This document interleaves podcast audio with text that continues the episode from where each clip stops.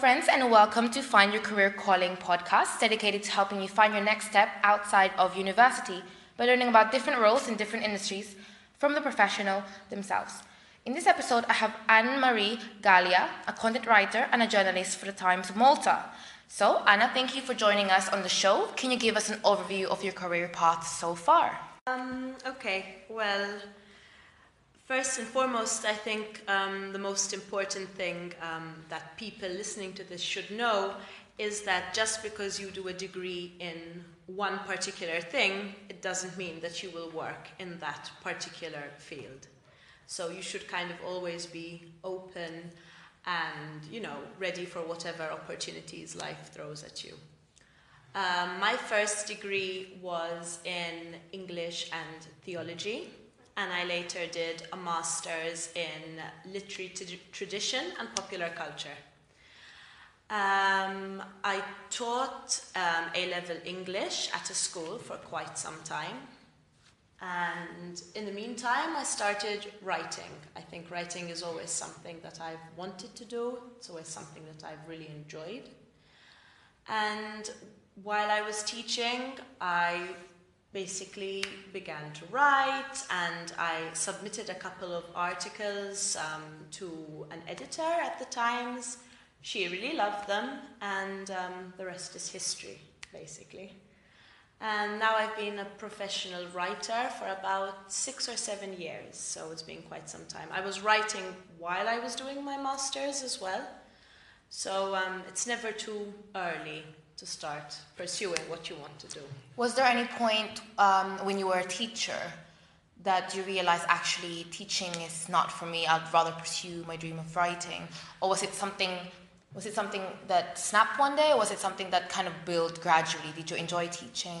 Oh no, I love I loved teaching, and I would still teach tomorrow. I think with certain people, and I am one of those people, there's not one fixed path. Like it can be possible for people to do something for some time and enjoy it, and then switch over to something else because life has given them that opportunity. So it's not. Um, I mean, it's not. Some people are born to do just one thing and they want to do it all the time and they know they want to do it when they're really young. And other people, it's just something which develops and or life opens a particular door and you you go through it. So everyone is different. Yeah, agreed.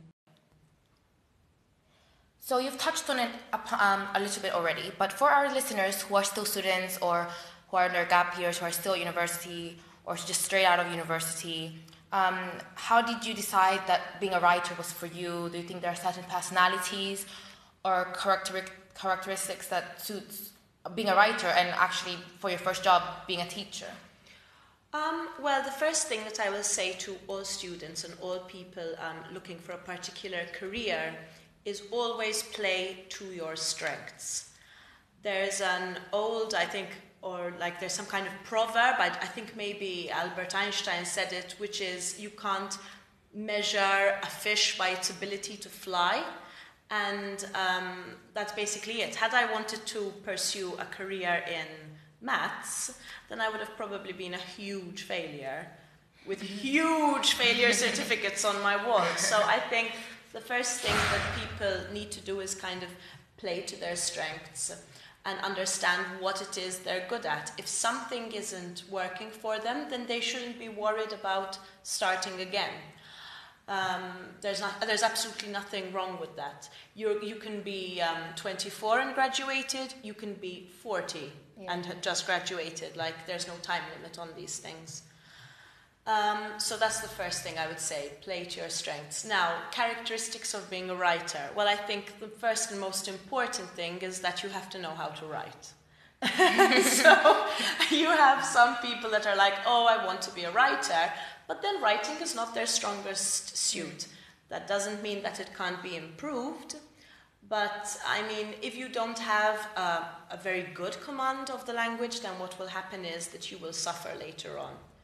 Also, you have to be somewhat disciplined. I think you need this in most jobs, though. Mm-hmm. Um, you need to be disciplined. Um, there are deadlines, the deadlines need to be met. And um, it's important that you understand that if an editor um, or a client um, says that they want something by five, then it has to be in by five. Um, so, yeah, so this awareness of deadlines. Also, being a writer, um, many times at the beginning you're not always paid for your work. So that is something that you have to be prepared for, especially till you get your name out there, until people can appreciate the quality of your work. You're not always going to be paid straight away. So you have to be kind of prepared to make certain sacrifices. Um, brilliant, brilliant. that's that's all really useful insights. So just going back to your first job, um, how did you first become a teacher rather than pursuing writing, become, becoming a professional writer straight away? Like, what made you decide after your master's that teaching was the first career that you wanted to go into? Well, the thing is that, um, like many writers, I have a great love for literature and I have a great love for the way that the language works. And I have a great love for poetry and I have a passion for this kind of thing. And the thing is that um, making your name as a writer and um, becoming successful takes an amount of time. There are other people who are um, out there who are already established, who are already getting all, all the jobs. And if you're new to the scene, then you're not always going to maybe get the kind of jobs that you want.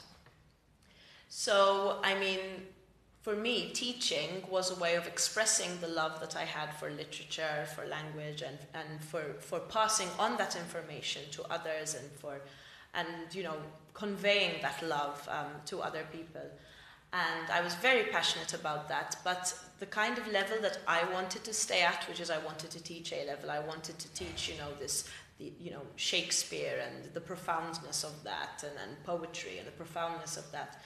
Um, when it came to teaching at an A level level, which is where I would have liked to stay, there just weren't jobs on the market, and the job that I had, I mean, over time, wouldn't have been able to pay enough for me to be able to do it all the time. Mm-hmm. Unfortunately, with um, many um, writers and many people who kind of work in the arts, um, sometimes, unfortunately, you have to think financially as well because you need to, you know, you need to eat. Yeah, you need to, need to pay your rent. you need to pay your rent. So, um, unfortunately, I didn't have an, I wasn't teaching enough that I was earning enough for me to be able to do that all the time. There were no job openings at the time for an A level teacher.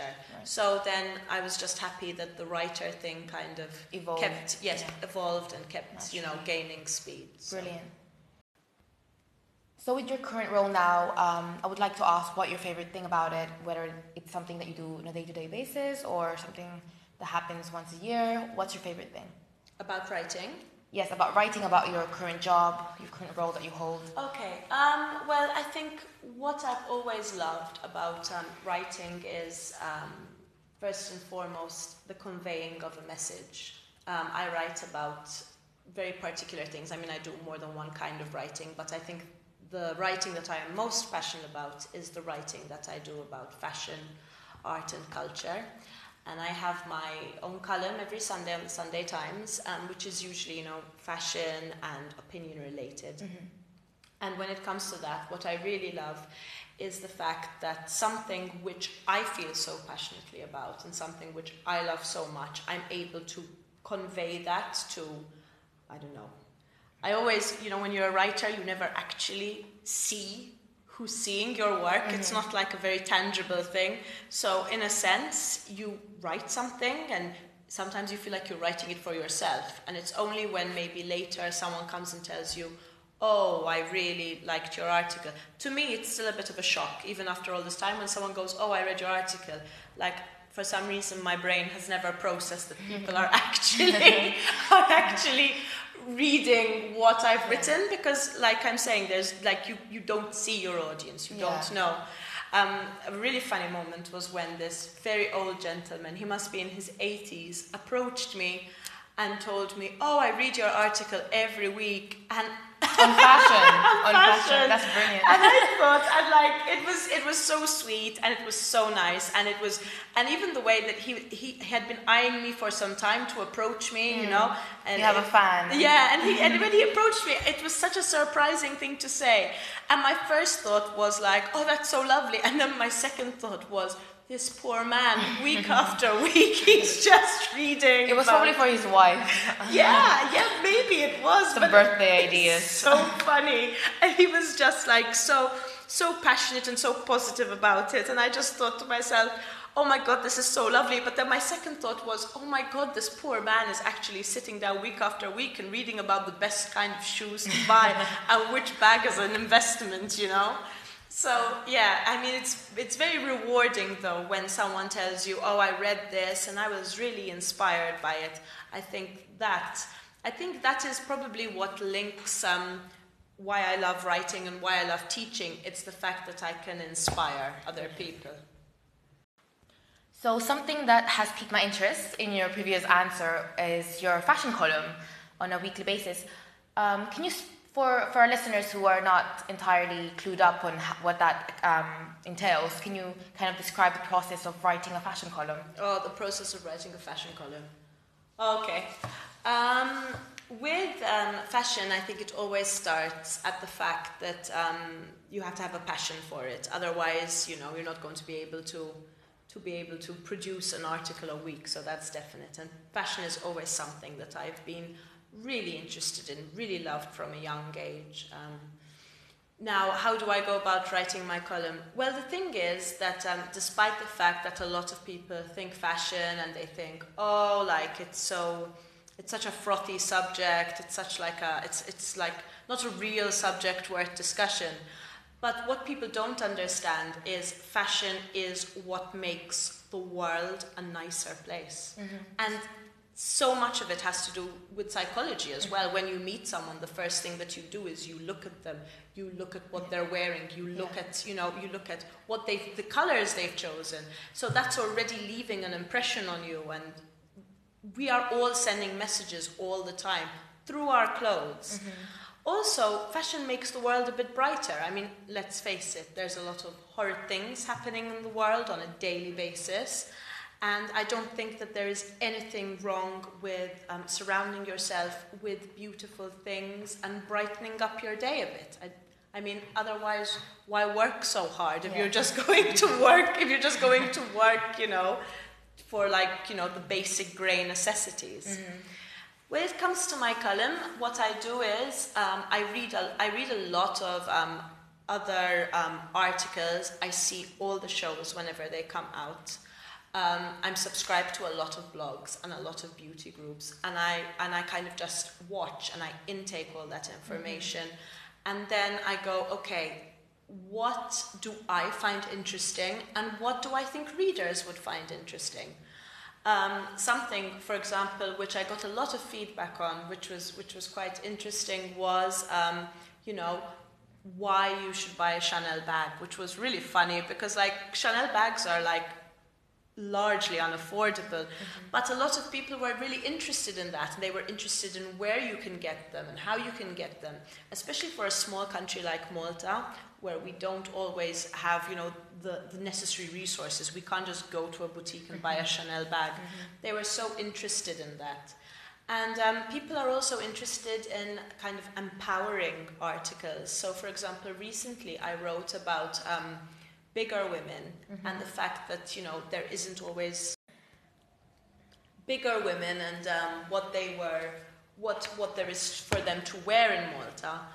And um, I got so much feedback about that because a lot of women were like, oh my gosh, you're so right, there are never any clothes, and there's still kind of this culture of, um, you know, like um, shame surrounding weight. Um, and like, you know, when I read your article, I felt like, okay, I'm not the only one that's felt this way.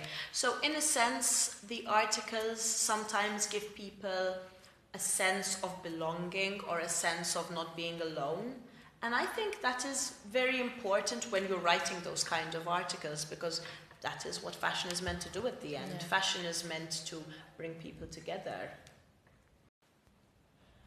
Of course, I'm sure there's also a lot of challenging parts to your role now, being a writer, and being a fashion columnist. What kind of challenges have you faced so far, and how did you get over them? Oh, okay. Well, um, first and foremost, I think um, being a woman in any industry is always just a bit harder. If you're a female journalist who writes about fashion, oh dear, then the, the challenges and the obstacles are even bigger because um, you're not always taken seriously. Or people might be like, oh, but this subject isn't important. So, in a sense, you're kind of putting yourself in a box. Mm-hmm. The fact is that fashion is just one facet. You know what I mean? Mm-hmm. I mean, I didn't do my master's in fashion. You know what I mean? So I can, and I do, write a lot about arts and culture.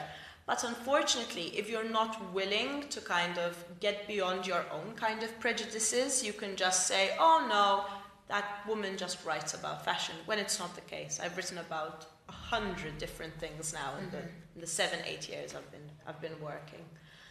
Um, yeah, also, I think there's a lot of um, fashion as an industry can sometimes be challenging because everyone has their own opinions about um, bloggers and writers and how good they are and what credentials they have and whether or not what they're saying is, is relevant and all this kind of and all this kind of thing.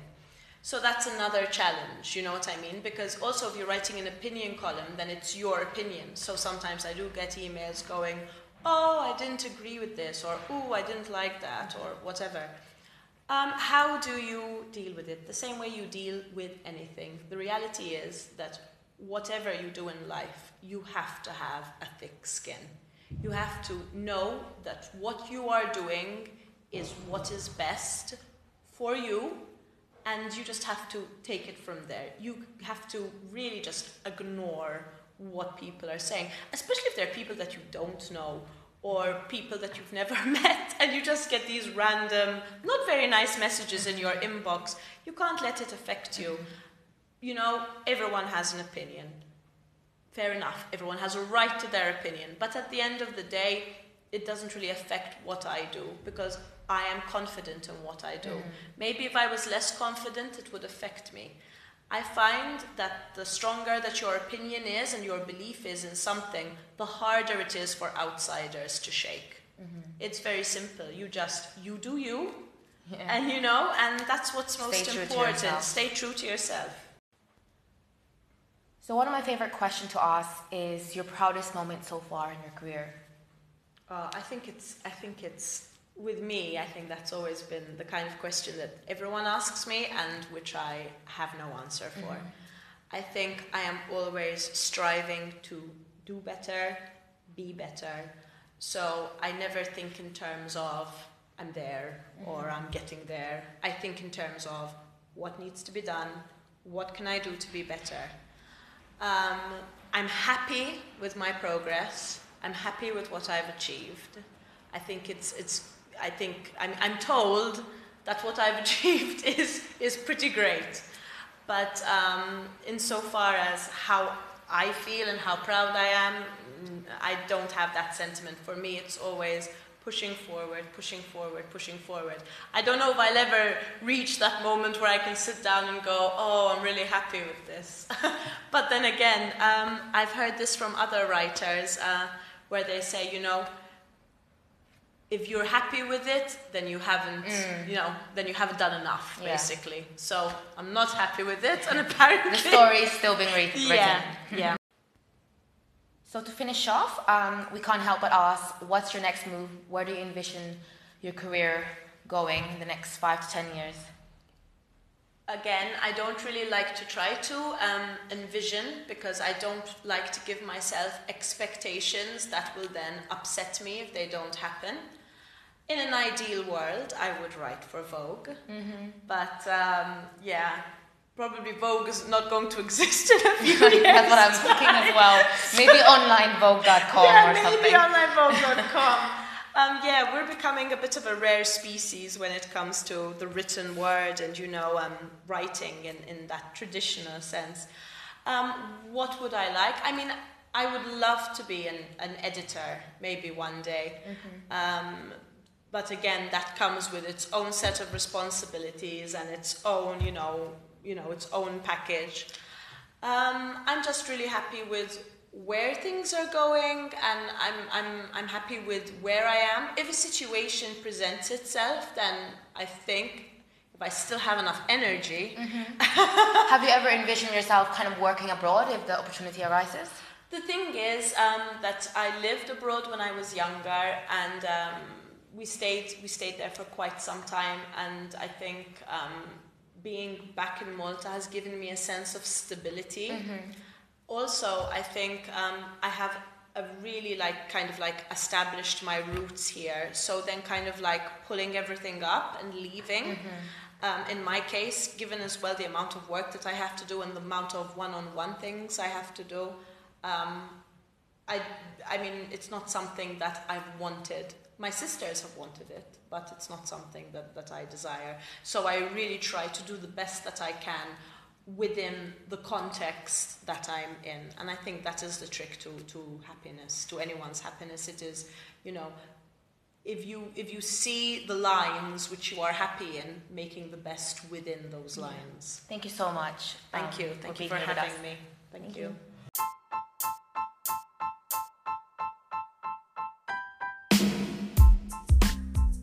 You got to the end of this episode and feel like you want to find your career calling, check out fycareercalling.com, where I can help you gain clarity and confidence in your next step. If you enjoyed this episode, please don't forget to like, subscribe, and share it with a friend. Because, friends, life is too short. Find what you love.